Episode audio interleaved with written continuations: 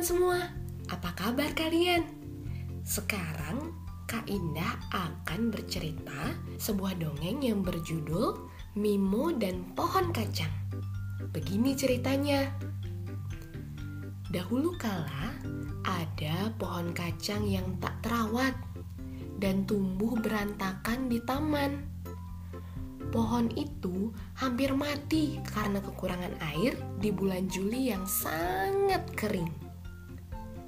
Di sebuah rumah di dekat taman itu, tinggallah Mimo si tikus putih yang menghabiskan harinya di kurungan.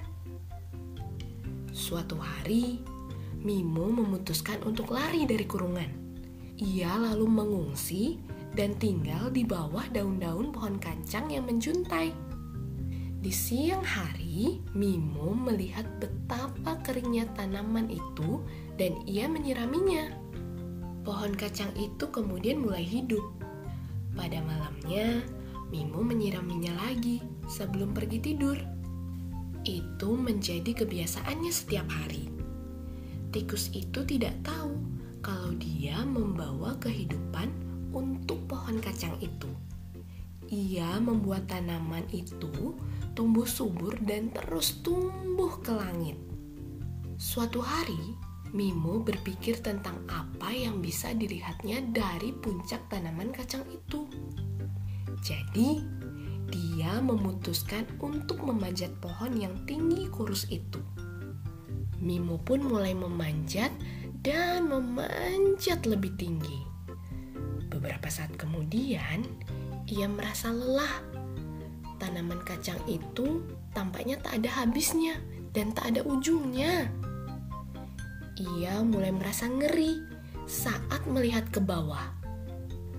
Pohon itu terus tumbuh dan akhirnya membawa Mimo tiba ke planet yang ditinggali oleh tikus biru. Mimo seketika diangkat jadi ratu putih oleh para tikus biru pohon kacang itu perlahan berubah menjadi warna biru tipis. Lalu tumbuh subur dan menjadi pohon kacang biru yang rindang dan besar di planet biru itu. Mimo pun hidup bahagia di dunia barunya. Begitu ceritanya Mimo dan pohon kacang. Berterima kasihlah si pohon kacang pada Mimo si tikus putih. Semoga teman-teman senang ya mendengarkan dongeng ini. Terima kasih.